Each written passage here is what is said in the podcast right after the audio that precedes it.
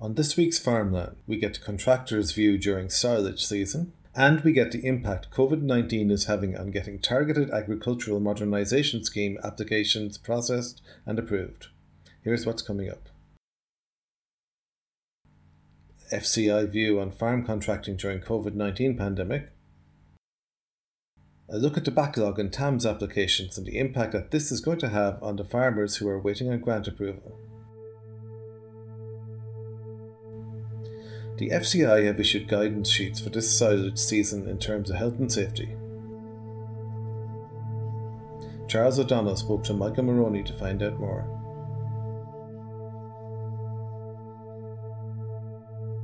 So we're joined by Mike Moroney, uh, Chief Executive of Farm and Forestry Contractors of Ireland. Uh, Mike, the FCI has issued um, kind of guidance fact sheets on health and safety this silage season. Uh, what are your main concerns at the moment with COVID 19 and that whole situation? Well, you know, as farm contractors are, are part of the essential services on farms at the moment, there's quite a lot of activity, and there will be more, say, this week as the weather improves, as, as continues to improve, and into next week as well when the silage harvest gets under full swing uh, and then maybe maybe two or three weeks later because the baling tends to always be a little bit later. So there's a good deal of, of activity taking place on farms right across the country at the moment. So it's important that as essential workers, uh, people who are visiting farms all the time, that contractors adhere to some of the guidelines as given by the HSE, and then we've interpreted them to try and suit the needs of contractors on the move as we as we go through these couple of weeks. So I suppose the basic things are are to adhere to you know the basic concepts of the two meter spacing, so as to make sure that you know contractors and operators in the team don't uh, meet up within two meters of each other. And also, there's a, the important, you know, the basic hygiene messages are, are the same in essence, you know, that certainly that we've advised people, all of our guys to make sure that they disinfect the, the tractor cabs once a day at the end of the day and that they have a set of disposable gloves in place. For example, simple stuff, if guys are opening gates, it's very easy to follow a basic hygiene procedure and that. And, and we've issued, you know, a series of signs, signages, stickers for tractor cabs. We sent out in excess of a thousand of these for all around the country, a couple of thousand. And the idea is that if farmers are, meet the contractor, meet the, one of the guys in the tractors drawn in the silage or whichever, that they're they're reminded of the fact that they need to keep the distance and they're reminded of the fact that if they need to contact somebody, they ring a mobile number, and that mobile number is written on that sign on the door. So it's it's look at it's to manage social distancing in a practical sense on farms at a very very busy time of the year, and it's to give people guidelines on that. Now we also put together sort of a suggestion thing in terms of fact sheet what a contractor should do in terms of contacting the farmer in advance because you know there is a tradition and so it, it has always been a welcome tradition that contractors and the guys get fed on many farms across the country. And we don't want to break with that and, and it's an important part of the process of being able to move through the day. So you know it's important that the contractor will ring the customer and at least have a discussion about how we're going to manage feeding people when they're on the farm. You know practical keep it practical keep it quite simple and most people are willing and and we found a huge willingness among contractors and, and their drivers to take up that kind of information um, in, in the past couple of weeks. Mm-hmm. And Mike, uh, what can uh, farmers do to facilitate contractors in uh, making all this a bit easier? Well, I, I think that, you know, in, in saying that, and, and, and, and I'll come back to it again, is they, they just need to be aware of the fact, look, guys are coming into a yard by and large. There's traffic management issues that need to be in place. Gates would need to be in, in place to facilitate it. And even in advance, you know, it's it is really worthwhile to maybe take a walk through the silage fields, particularly at headlands, to make sure that there's no obstacle that's likely to damage the machine. Because you know we are all concerned. I know parts deliveries are, are happening, but we're concerned that if you have a major breakage, of a machine that there may be delays in terms of getting that part into the country because you know a lot of the machinery parts are coming from outside the country. So simple stuff like that man- managing the flow of traffic in and around the farmyard agreeing a management pro- procedure in terms of that and obviously I said earlier agreeing the issue with regard to um, feeding the guys if they're going to be there. But there's also a really important one because at the moment, you know, children are off school because of the COVID 19. So on many, many farms, there are a lot of children at home. And for them, you know, they're eight weeks at home now, and, and there's probably a, a degree of boredom setting in. And for them, there's huge excitement attached when load of machines appear in the yard, and there's excitement attached to that. So that really presents a new risk, an additional risk to, to we'll say, a normal normal situation. So it's really important that, first of all, the contractor would ask the farmer, are there children on the farmyard and what strategy they will discuss as to how they're going to manage the, the control or the, the minding of the children in, in the farmyard in that situation. Because the temptations are huge, having been locked in as the kids have been for such a long time. Mm-hmm. So would that be then a, a specific issue that contractors and farmers would discuss over the phone, the, the presence of children and if they're likely to be there? Yeah, they, would, and we've encouraged them to, to make that call, like not to presume anything, to make the call, and and we've given them a checklist to take off. Just ask some of those questions, uh, and and also ask you know questions that we'd like them to ask in in a normal year, such as you know are there low overhead ESB lines? Is the pit is the silage pit near an overhead line and we've given some uh, advice in terms of distances etc that you can build a silage pit. And and if there is an issue and if there's a serious concern about that you know we have a contact number for esb networks and they will go and, and help out in a situation like that. And we've developed a good rapport with people in esb networks. They're conscious of it very conscious of it and they're very much aware that modern silage equipment has got bigger and, and therefore the risks associated with overhead lines are higher as well. So there's a number of factors. There are factors that take place in a normal year, but the children is something that is a major concern, particularly in a year like this year. Mm-hmm. Uh, I suppose you you would probably uh, stress that you know even with the concerns around COVID nineteen, it would be important and vital to not lose sight of the physical safety issues that you would have year on year. Uh, yeah, uh, of course, and it's re- that's really important, and, and that's an ongoing. You know, th- there's the we call them the normal stuff that happens every year. The, the requirements in terms of of loading the pit, the safety requirements around that, and obviously the management of tractors, trailers, and keeping stuff in order. I'd say that given the weather we've had, and while we had a really wet period, you know, up up until the end of February, really, um, there was a lot of work done in in March and April that nobody would have anticipated would have happened by February, by in February, for example. So as we came into the silage, you know, in the last couple of weeks, when we look at the Facebook pages of, of a lot of our members around the country, you know, it was almost like they were at Mondello Park, Brands Hatch, they were ready to go, waiting for the flag to, to drop because you could, all the guys were posting photographs of tractors, trailers ready for action. And by and large, contractors are good to prepare machines. Generally, they'll have them in good shape. Um, they're prepared for. They know that they don't really want to have downtime, and they know that they need to have the gear in good order. So this year was interesting because, like the maize planting sowing season, was actually finished on about the third week of April. Normally that would be still going on at this stage. Um, a lot of potatoes were planted well in b- before the first of May, which was fantastic and a bit unusual. And I suppose now at this stage, all those people are looking for a bit of rain, but it did help uh, in terms of being prepared for silage, having machines in good shape and good order. Uh, and that's something that has to be repeated every year. But this year, the issue around around children is is an important issue, and you couldn't emphasize it enough. And I suppose finally, like um, kind of on diesel prices, uh, the price of oil has kind of dropped noticeably in recent times as a result of COVID nineteen. But meanwhile, at the same time, the uh, six euro increase in the carbon tax began at the beginning of this month. Uh, taking those two kind of opposing factors into account, what will be the kind of impact of all that on contractors in the coming weeks and months, and even further down the line? Yeah, the, the like we the concern in terms of diesel is is look at everybody appreciates the fact that diesel is cheaper this year than it was last year, um, but I suppose it's easy to forget that it was very expensive last year, and and there was huge costs associated associated with that. Um, but week on week, diesel prices do change, and one week it creeps up five or six cent a litre, and it might drop two or three the week later. Uh, but the consumption levels are still high, and and overall it hasn't the most significant impact. Like when we look at the running cost of a tractor for example the most significant aspect of that is the cost of labor. You know that that's more significant than the cost of fuel. And that's not to, to you know play down the importance of the fuel. It is important. But we look at other factors like lubrication oil hasn't come down in price. Diesel has. And uh, spoke to one of our members only last week our replacement filters for for a, a, an industrial loader on a silage pit is 850 euro for the filters alone, not to mind the lubrication oil. So those kind of costs haven't changed. Uh, the one cost that has changed is is the diesel fuel, and in the running of a tractor cost, it's probably somewhere like eight or nine percent of the total cost. You know, it can be significant, but it, it's not the overall, it's not the major cost. So there are other costs, and we look even in the last, you know, five six years, the purchase price of tractors and machinery hasn't gone down; it has continued to creep upwards.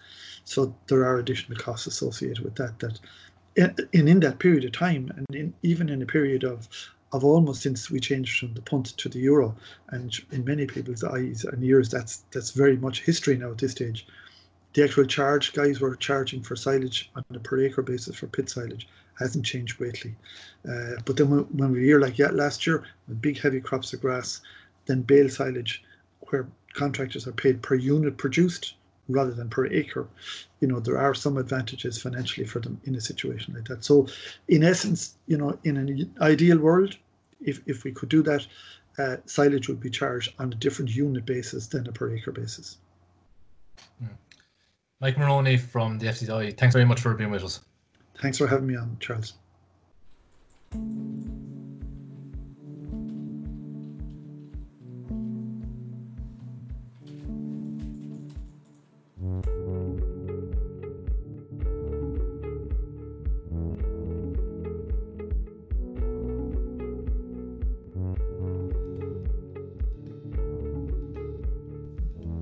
Hi, Aidan. Thanks for joining us this morning. Um, I suppose just to have a chat about um, TAMS and just, I suppose, the backlog of applications that we've seen over the last number of months, even dating back to last year.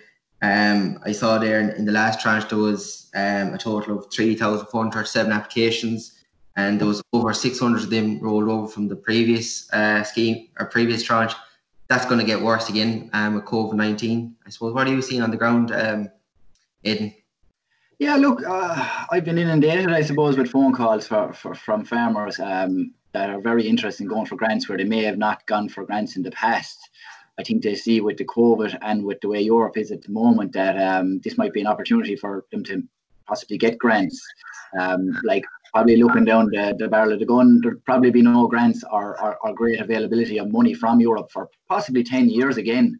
So a lot of clients that may have had no interest in going for a grant or possibly going in for a grant now on the back of maybe not getting money again for a long time. And I suppose a lot of people that were sitting on the fence now are probably coming coming out the, the woodwork uh, to also utilise grants. Yeah, because look, obviously, like, like some farmers wouldn't have had money until now, maybe, and they just said, you know, in the last year that this would have suited them to start building. Would you have seen a lot of that? Yeah, look, there, there, would have been a lot of clients of mine that would have been building up over the last couple of years where may they may have not used um, grants and, and they were hoping to utilise them at the end or given the opportunity that if they could, they'd utilise them. But they may not. Like with the grant scheme, you can sign up for a grant. There's no um, issue there. You don't have to use it, and there's no penalties uh, awarded to you for it. So I'd have clients that would sign up for a grant and may not use it, if you know what I mean. Like the example would be that if a man was thinking about buying a bulk tank, he might put in a grant for it but at the time, if he was able to buy a second-hand bulk tank at better money, or if another opportunity arose, he wouldn't utilise the grant and he'd leave the grant go. And that would have happened up along. And that was, I suppose, a bit of a pitfall for the scheme because if, if a man util- was, was to do that, he'd tie up money. Say if he had authorization of 30,000, he'd tie that up for 12 months. You know what I mean? Um, like the other thing is that I've been inundated, I suppose, with phone calls uh, uh, of new clients uh, and other people trying to get get in and get grants going. And I'd say that'll be the way till this grant round closes. Uh, the only uncertainty is whether it'll be extended. Um, like at the moment, they extended the last grant round, but to be honest, it's of no great benefit because all the planning uh, permissions have been holded as well. So, as, as we stand today, no planning application can be granted, um, uh, and the planning process is um, just frozen. So, like any extension to the grant scheme is no of no great benefit to, to anyone that's in the planning process at the moment. And I suppose, Aidan, um, over the last couple of weeks, you know, we saw um, it was well documented that farmers were, were anxious to get um, silage slabs put up for the silage season that was just kicked off, I suppose, this month. Would you have seen a lot of that?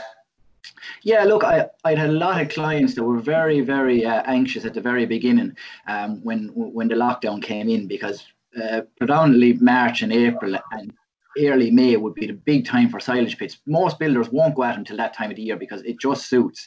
And farmers need to get it in, to be honest, before May because this, that slab with walls needs to sit there for at least six weeks to, to to, to cure. Um, and there was a big rush on. A lot of builders were ringing me earlier on in April to see could they get concrete. What was the protocol? I wasn't able to answer them. It did come out. Uh, luckily enough, the minister did come out and uh, allow uh, half sheds and and silage slabs. But like moving forward, the big thing, and I suppose we are going to open up to builders in the next two weeks. But there's guys that really need to get going. There, I have a lot of clients getting into milk next year. They're new entrants they're putting up milking parlours, cubicles. The, the, a lot of them have the silage pits up, but they, they realistically need six to eight to 12 months to get these projects completed. Like, and they don't have it now. And like, we're in the middle of May now. Most of them guys that are putting up bigger operations will be lucky to have winter accommodation ready for cows in November, and that could be catastrophic for them. Like, they, they have two and three and four hundred cows on the ground, and accommodation hasn't started as of yet. It, it looks like like just from now, like that, you know, they've rolled over the last the last tranche and this one. It looks like it'll roll into 2021, won't it? Aidan? I'd expect it. Like the only fair thing to do would be to extend it. Like if, if you ta- take the coronavirus coming into Ireland, like Corona, to be honest, will probably take six months out of most people's lives, and that's a conservative estimate, if you know what I mean. Yeah. So, like in all honesty, the, the, that this tranche was meant to end uh, the back end of this year, 2020. If they could extend it out to the middle of 2021 uh, or at to the end of it, if you give people breathing space, and it'll probably take all the pressure off the, the, the planners like myself, the county councils, and farmers, because at the moment it, it, seems to be just a race to get in for these grants and, and to yeah. utilise. Whereas this is what the, the TAMS was organised to stop was to stop all this rollover and stop it, but they haven't. Like they they've created a bottleneck again for themselves. Like twenty percent were rolled over um, after the last tranche into this one. Like they said, there'll be another twenty percent rollover. That's nearly seven hundred um, applications. Like that's a huge amount to, to have to even just even you know process. It was like they, they, they designed Well, the, the plan uh, uh, initially was to design this in such a fashion that there wasn't wouldn't be rollovers and there wouldn't be panic. Um, and but it hasn't seemed to work. Um, and maybe it should be maybe rethought for the last two tranches, if you know what I mean. Like uh, maybe take away the date, maybe leave leave grants open till middle of next year, and as uh, um, applications come in, validate them and get them done the, the, the, possibility of putting a timeline on them and get a grant in and, and work on them to a date, that's not ideal. Like, so possibly maybe they need to just look at changing the end of the scheme.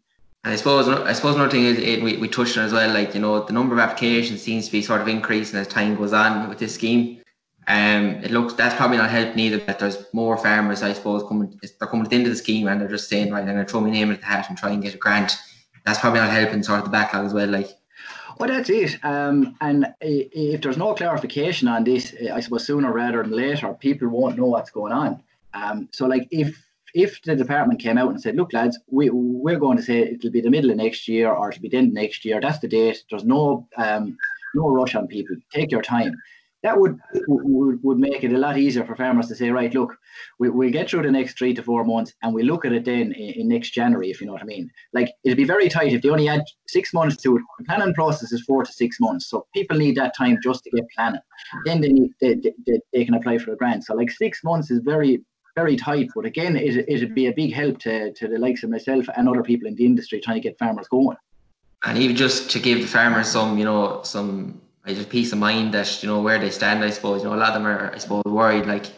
Like That's it. Like at the moment, I suppose they, they, they have enough on their shoulders, trying to worry about COVID and trying to manage the farm. And this is going to come into the very busy time of year as well. Like we've just come out of breeding, or sorry, we've just come out of uh, calving. We're in the middle of breeding. Silage is going to come next. Like farmers for the from from the start of the season, probably out to August. Uh, August is very busy for, for, for the dairy farmer and lots of other farmers, if you know what I mean. And mm. later on in the year, they have a bit of time. Kind of August to, to, to, to, Christmas, they have a bit more time. I'm not saying they have a lot of time, but it, it, that bit of breathing space maybe and leave them get over this busy period. And between lockdown and stress and other things, they won't have to worry about it. Yeah, and then we also think, I suppose, the financial thing as well, financial side of things, like farmers mightn't have the money to, to do this building either.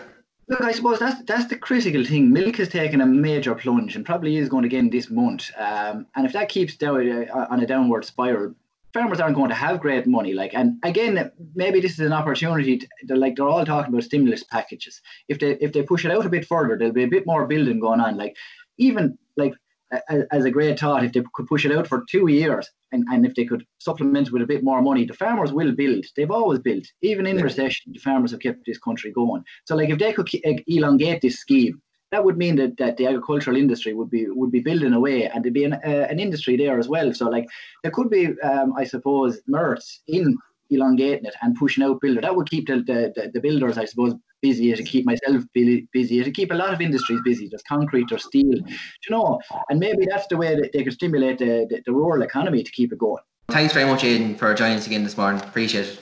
Perfect, Michael. Look, we'll talk to you again. Thanks for watching this week's Farmland. You can keep up to date on the latest agri news on agriland.ie and the AgriLand app.